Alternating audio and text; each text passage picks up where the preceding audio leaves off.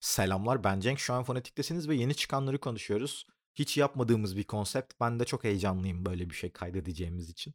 Tabii ki şaka bir yana. Umarım her şey yolundadır. Flörtünüzden bol neyle günaydın mesajı alıyorsunuzdur. Sağlığınız gayet yerindedir. Huzurunuz yerindedir. Her şey yolundadır. Her şey yolundaysa hadi yeni çıkanlara başlayalım. Ama öncesinde klasik hatırlatmamızı yapmamız gerekiyor. Aramıza yeni katılan arkadaşlar için. Çıkan her işi konuşmuyorum. Çıkan her işi konuşsaydım sadece şarkıların ismini söylerdim.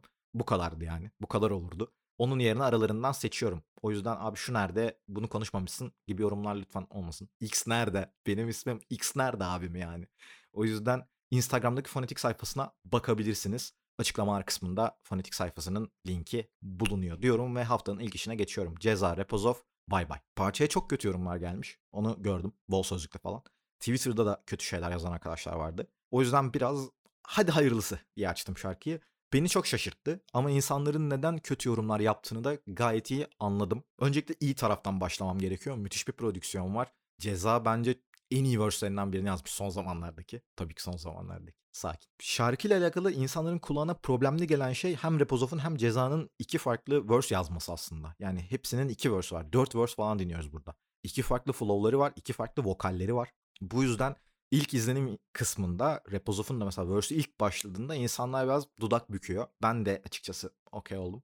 Biraz düştüm yani. Ama ardından çok güzel bağlıyor. Süper. Oradan sonra bir yükseliyor tekrar Repozov'un rapping performansı. Ki ben Repozov'un rapping performansını çok eskiden beri sınırlı bulurdum. Burada gerçekten iyi bir performans göstermiş. Ceza da keza aynı şekilde. Özellikle AK-47 name drop'unu yaptıktan sonra girdiği verse bayağı derslik bir verse. Çünkü vokalini hakikaten bir enstrüman gibi kullanmış. Çok etkileyiciydi. Yakaladı beni yani. Gerçekten sesiyle surf yapmış. Öyle söyleyebilirim herhalde. Doğru bir şey olur. Tarif olur. Ama asıl problem işte Ceza'nın da verse'ünün girişi biraz yüz ekşitiyor aslında. Problem orada. Oradan sonra bir işte flow switch oluyor. Vokal değişiyor. Sonra performansı katlanarak artıyor Ceza'nın. Yeni neslin biraz daha ya da genç dinleyicilerin böyle söyleyeyim dudak büktüğü şey bir nakarat. Çünkü nakarat bence kötü. Şarkının tek kötü şeyi bu. Çok iyi bir prodüksiyonu var. Altyapılarda Deniz Kamboz ve Repezov var. Bayağı iyi bir prodüksiyon. Ben bayağı etkilendim prodüksiyondan. Ama nakarat gerçekten şarkının bütün kompozisyonu bozuyor hız anlamında. Düşü, düşürüyor bayağı nakarat. Ve işte bir dikkat dikkat süresi çok kısa olan yeni nesil bir genç arkadaşımız bunu dinlediği zaman şöyle bir şey yaşıyor. E şarkıların girişi kötü, nakarat düşük. Böyle olunca otomatik olarak şey atıyorlar. Kenara atıyorlar. Anlayabiliyorum onları. Biraz hızlı bir dünyada yaşıyorlar. Ama ben gerçekten çok beğendim şarkıyı. Ceza'nın verse'ü hakikaten derslik niteliğinde. Şöyle bir şey yorum gördüm şarkıyla alakalı. Demişler ki abi Ceza niye albüm çıkarmıyor da gidiyor Kadıköylü rapçilerle düet yapıyor. Kadıköy Türkçe rap müzik için bir monument, bir haritada olması gereken çok önemli bir yer. Ve Ceza'nın yaptığı da aslında geldiği yeri tekrar haritada tutmak ve o ağırlığı hissettirmek. Tabii ki mesela 2010 sonrası aramıza katılan arkadaşlar ya da gelen arkadaşlar. Aramıza katılan çok üstten bakıcı oldu özür dilerim. Bu arkadaşlar için Kadıköy biraz şeydi ya. İşte eski şehirler hep dinlemeye başladılar mesela. Ya da İzmirler hep dinlemeye başladılar. O yüzden Kadıköy adım adım biraz siliniyor gibiydi.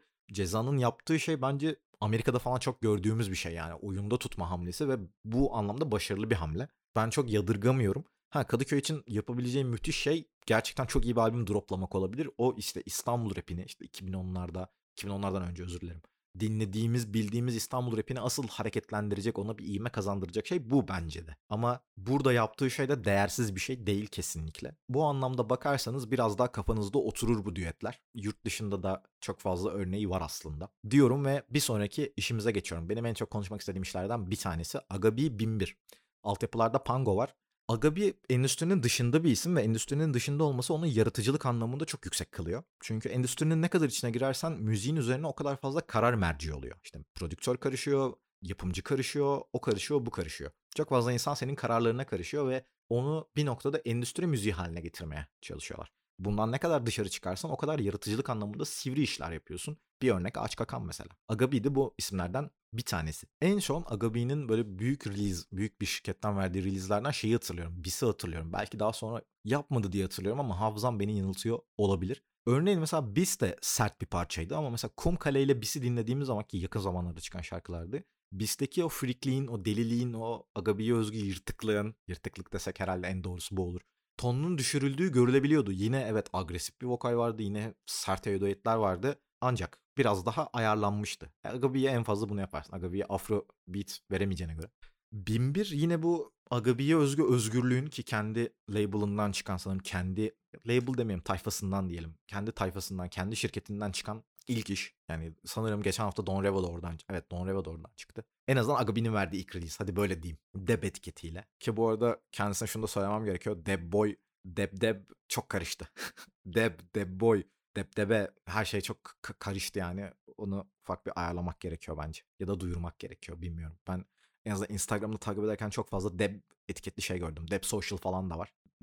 Yani şu an mesela Deb Boy'a ne diyeceğim konusunda çok bir fikrim yok. Tayfalar mı, şirketler mi, hem tayfa hem şirketler mi, kolektifler mi? O konularda biraz benim kafam karışık en azından ama buradan verdiği ilk release ve bu özgürlük görünüyor. Çok piyasa bir iş değil. Altyapılarda dediğim gibi Pango var. Ben bütün şarkı boyunca bir yerde çıldırmayı bekledim. Bir yerde vokalin çok sivrilmesini bekledim. 1.20 civarında bu gerçekleşiyor ama yine benim için Agabi'nin böyle dönüm noktalarından biri Kumkale. Çünkü ikinci albümünü çıkarmıştı yanlış hatırlamıyorsam. Ondan sonra gelen bir dönemde ve inanılmaz özgür oldu. Daha müziğini ben böyle müzik yapmak istiyorum şekline getirdiği bir dönemiydi. Oradaki çılgınlık ve oradaki müziğinin yapı taşları işte çok sert edoetler, çok çılgın ve yırtık böyle vokaller, nakaratlar, bağırışlar, bridge'ler falan harika bir yapıydı gerçekten o. Birazdan onu bekledim. Onu beklemem her şarkıda bunu dinlemek istediğim anlamına gelmiyor ama mesela bu şarkıda öyle bir yırtıklık çok iyi giderdi diye düşünüyorum.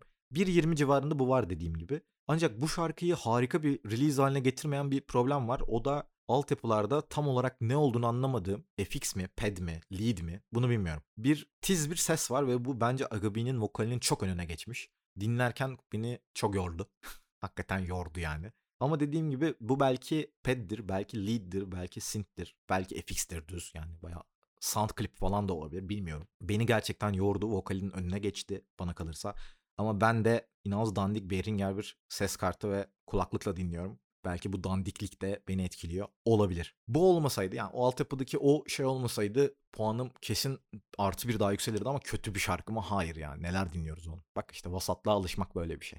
Vasat bir şarkı mı? Hataları olan bir şarkı. Agabi'nin en iyi işi de değil o yüzden okey diyebilirim herhalde. Fate 427'nin Abedi Pelesi. Bu hafta bayağı Ankara release olmuş ha. Şunu bunu fark ettim şu anda. Abedi Pele'de şöyle bir problem var. Çok güzel yanları var Abidi Pele'nin ama önce kötü yanından bahsetmem gerekiyor. Spade'in kullandığı vokal inanılmaz vurgusuz. Ve Spade bunu yapabilen bir insan bu arada. Flu şarkısı vardı Karanfil albümünde. Orada mesela vokali bayağı vokal performans yani aslında. Baktığın zaman çok iyi kullanıyordu vokalini. Çok iyi kullanıyordu vurguları. Bu şarkıda onu görmedim ve bazı yerlerde söylemek istediği, vurmak istediği lafları çok yutmuş, çok devirmiş. Bu anlamda negatifti. Ama klibe değinmek istiyorum. Klip benim için şaşırtıcıydı. Günümüz müzik dünyasında fandom diye bir mesele var. Fandom ne abi? Sen bir şarkı yayınlıyorsun ve senin şarkına TikTok çekiyorlar. O TikTok'la senin şarkın viral oluyor. Bunu yapanlar senin dinleyicilerin. Yani senin dinleyicilerin senin için çalışıyor. Ama gönüllü bir şekilde çalışıyor. Hani böyle bir kölelik gibi düşünmeyelim. Bunun ismi fandom. Yani fanlarının seni taşıması. Mesela Ağaç Kakan çok iyi bir örnek. Çok iyi bir fandom var Ağaç Kakan'ın. Ne kadar beğenmesek de, yani beğenmeseniz de. Reçkol'un, Rekol, Rekol'un Rekol'un böyle bir çevresi var. Bunlar yeni müzik dünyasında çok önemli şeyler. TikTok starları diye bir şey var. Bakınız Doja Cat yani severim ama kendisi bütün kariyerini TikTok'a borçlu. Fandom'ına borçlu yani. Önce YouTube'da yarattığı o küçük kitleyi daha sonra TikTok'ta hayvani bir şey dönüştürdü. Ve bu gerçek. Spade'in bu klipte kullandığı sadece Instagram storylerinden oluşuyor klip. Fandom'a inanılmaz alan açan bir şey. Mesela bir sonraki Spade klibinin bu tarz bir şey olacağını düşünüyorum ben kendim. Olması gerektiğini düşünüyorum özür dilerim. Olması gerektiğini düşünüyorum. Mesela kamufle yapmıştı öyle bir şey. 19T'deki kış kış şarkısı olabilir. Ya da beni denemeyin. Çok hatırlayamadım özür dilerim. Özür dilerim. Podcast'e bak. Hatırlayamıyorum falan diyor. Neyse. Dinleyicilerinden gelen videoları kullanmıştı mesela. Bu da bir fandom örneği. Spade'in de böyle bir şey yapabileceğini düşünüyorum. Klip çok eğlenceliydi bu arada. Çünkü çok o son zamanlarda alıştığımız şey dünyası var ya. Şöhret, pahalılık, sahtelik. O dünyadan çok uzak bir klipti. O yüzden hoşuma gitti. Prodüksiyon iyiydi yazdığı şeyler de çok güzel ama işte o vokalden dolayı şey diyemiyorum. Şu laf çok iyiydi abi diyemiyorum. Çünkü vurgularda gerçekten problem var.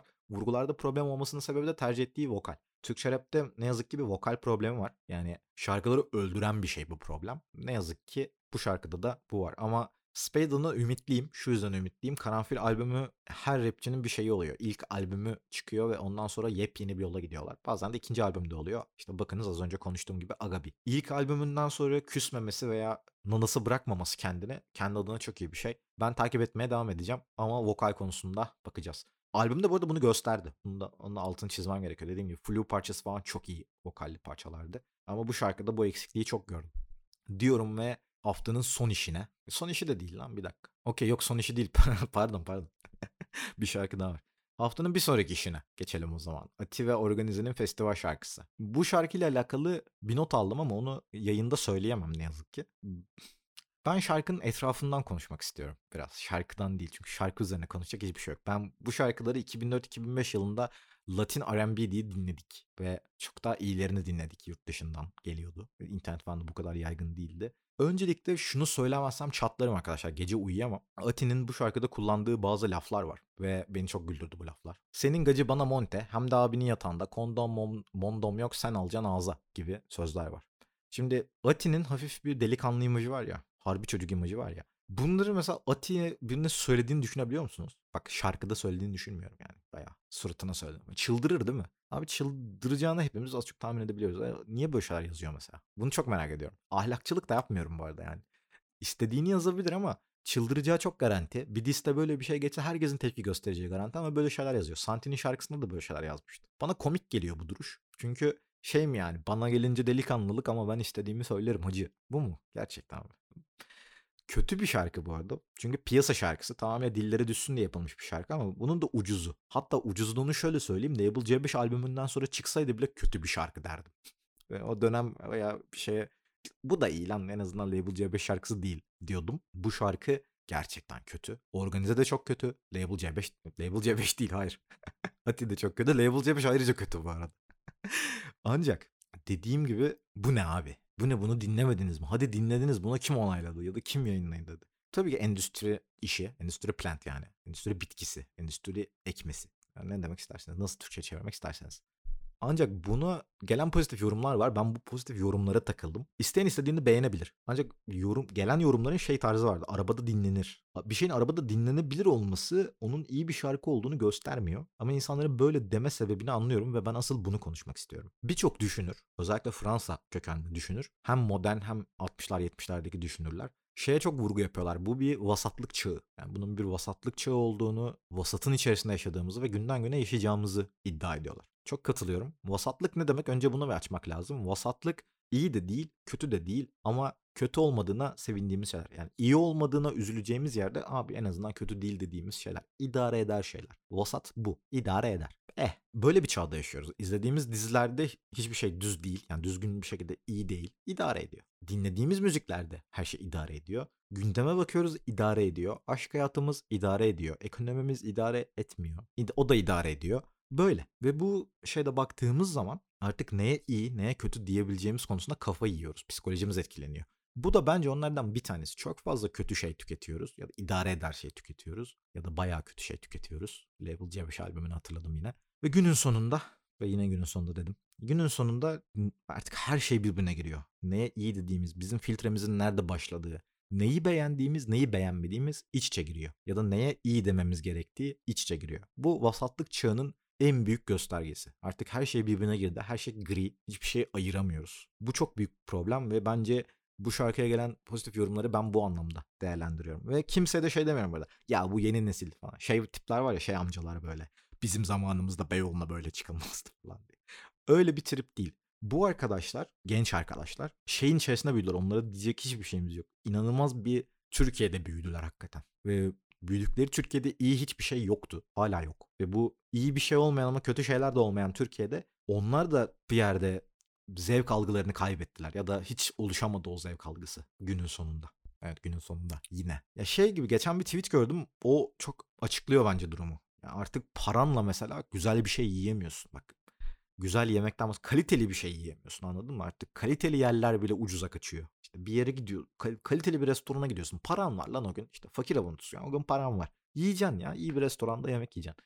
Restorandaki malzeme de kalitesiz anladın mı? Ya da iyi bir markete gidiyorsun. Marketten uyduruyorum şu anda. En pahalı zeytini alıyorsun ama o zeytin de dandik. Böyle bir yerin içinde yaşıyoruz şu anda. Ve bunun içerisinde tabii ki neye iyi neye kötü diyeceğimiz çok karışıyor, kafayı yiyor. Bu şarkıya uzun uzadıya vokal şöyle, beat şöyle falan dememe sebebim de bu arkadaşlar. Ati ve Organize de bu şarkının üzerine bu kadar düşünmüyorlar ne yazık ki. Endüstri sanatçılarında böyle bir problem var. Ben de hiç bıkmadan her hafta aynı şeyleri demeye devam edeceğim bu konuyla alakalı. Çünkü böyle. Yani böyle olmayan bir şey ne dememi istiyorsunuz? Böyle olan bir şeye böyle diyeceğim ne yazık ki. Çok kendilerini de umursadıklarını düşünmüyorum. Kendi öz saygıları zaten yok. Ati'nin son haftalar, yani son zamanlarda yayınladığı bütün işlerde gerçekten sadece böyle şey tamam bunu mu istiyorsunuz alın ve işte bana şey verin stream verin duygusu çok ağır basıyor yayınladığı birçok işte. Kendi bileceği iş umarım biraz daha en azından idare edebildiğimiz ve kendi tekrarına düştüğü orijinine geri döner. Almanya trap sahnesinin e, başına geri döner. Gringo zamanlarına falan umarım geri döner. En azından katlanılabilirdi. Yani en azından şey derdik. Sarıyor abi bir yerde. ya anladın mı? Yine vasatlık. Bak yine vasatlık ama bu gerçekten insanı kötü hissettiriyor çünkü şey oluyorsun. Bana bunu mu reva görüyorlar? Anladın mı? Bana bu gerçekten öyle bir şey. Bana bunu mu reva gördünüz abi? Bunu mesela şey mi yani kendi dinlediğinizde bunu mu reva gördünüz be oğlum? Dedirtiyor en azından bana. Haftanın son işi olarak da BG ve Rekol'un Feragat şarkısı var. Şarkı bayağı önce leaklenmiş galiba. Instagram'da aylardır dinliyorum falan yorumları gördüm. BG'yi yine idare edilebilir buldum bu arada. Kendisinin azmini de takdir ediyorum ama takdir edebileceğim tek şey azmi. Bak o kadar yani. Okey nice.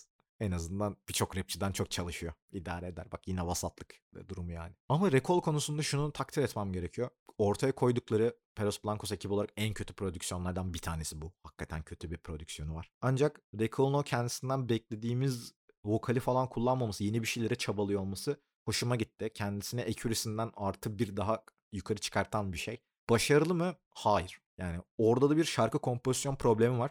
Zira birici falan çok uzun şarkının. Nakaratı, nakaratı değil de birici çok uzun. Ve bir yerde Recall beni kaybediyor. Recall, Recall. Recall bence daha iyi. Kendisi bunu düşünsün. Recall daha iyi. Recall'dan iyi yani. Recall ben, beni burada kaybediyor. Şarkı içerisinde de kaybetti. Ee, ancak daha iyisi olabilir miydi? Bence olabilirdi. Bu ikilden daha iyi bir şey dinleyebilir miydik? Dinleyebilirdik. Bunu dinlediğim için pişman mıyım? Ati şarkısından sonra dinlediğim için hayır değilim. Ati şarkısından sonra dinlediğim için idare eder bir iş. Diyorum ve gündeme geçiyorum. Defkan demiş ki herkes rap yapabiliyorsa bırakın biz de Twitch'e girelim demiş Twitch yayını açtığı zaman. Evet abi tam olarak böyle olabiliyor zaten. Hani Twitch'e herkes katılabiliyor. Herkes de rap yapabiliyor. Yani bu tepkiyi çözemedim. Uzi'nin Arasan da şarkısı 10 milyon dinlenmiş. Çok kötü şakalarım var ama yapmayacağım. Kendisini tebrik ederim. Kayra yeni albümünü duyurmuş. Beşinci günün şafağında Doğu'dan Kayra albümü geliyor. Neyse iyiyiz yani. Islamic Force'un şarkıları Spotify'dan kaldırıldı. Büyük ihtimal şirketi değişecektir. O yüzden pani paniğe gerek yok ki bence bu arada ben bu bölümü yayınlayana kadar geri gelmiş olur. Allam ve Mutve bir araya gelmiş. Güzel. Norm Ender demiş ki yine açıklamalar yapmış Norm Ender. Böyle kendisinin 15 dakikalık şöhreti hala bitmedi. Çok şaşkınım Norm Ender'in 15 dakikalık şöhretinin bitmemiş olmasına. Demiş ki bu benim sanatım ve nasıl yapmak istiyorsam öyle olacak. Zaten eserlerimin hepsi döneminden sonra sevildi. Dolayısıyla sanatım hep geleceğe yönelik oldu ve olacak. Ben toplumun istediğini topluma rağmen istediğimi yapmaya devam edeceğim demiş. Yani sipariş almıyoruz demiş. Bu benim sanatım ve nasıl yapmak istiyorsam öyle olacak. Kısmına çok güldüm. Kariyerinin %85'i falan başkalarının yaptığı şeyleri boklamak olan bir insanın böyle demesi beni çok güldürdü. e paşam nasılmış? Nasılmış paşam? Gerçekten çok eğlendim bu, bunu ilk okuduğumda. Label C5 giyim markası kurmuş. Umarım yeterli kumaşı vardır. Böyle tişört alıyorum. Tişört mesela şey geliyor değil mi? XR tişört alıyorum. Crop top geliyor böyle. Göbeğim açık falan. Hani kendisinin son performansı öyle bu arada çok da kötü görünüyor ya. Vallahi kötü görünüyor. Neyse sen de yolundasın be label Sifim. Sen de yolundasın. Redo demiş ki Normander'e sen yaptığın şeye sanat mı diyorsun? Ona buna laf atarak tutunduğum piyasa seni kustu işte demiş. Evet doğru. Ceza Baneva'yı paylaşmış. Fotoğraf paylaşmışlar galiba. Ya da şarkı mı paylaşmışlar? Bakıyorum. Fotoğraf paylaşmışlar. Görmüştüm bu fotoğrafı ama emin olamadım pardon. Anıl Piyancı ile Barry Allen'ın Red Bull projesi yayınlanmış. Ben buna bir şey dersem bana çok kötü şeyler olabilir. Çünkü birçoğunuz Kontkar'ı çok seviyorsunuz. Kontkar'ın da bu videodaki beat'i iyi ama Anıl Piyancı hakkında çok komik yorumlarım var. Kendime saklamayı tercih ediyorum. Siz bu bunu bir bakın. Buna bir bakın. Son zamanlarda dinleyeceğiniz en kötü şey ve Level C5 ile yarışır Anıl Piyancı. Diyorum ve bu haftalık programımızın sonuna geliyorum. Oha 25 dakika olmuş ama siz bunun ihtimal biraz daha kısaltılmış versiyonu dinleyeceksiniz. Kendinize cici bakın. Ellerinizi 30 saniye boyunca bol sabunlu suyla yıkamayı unutmayın. Görüşürüz.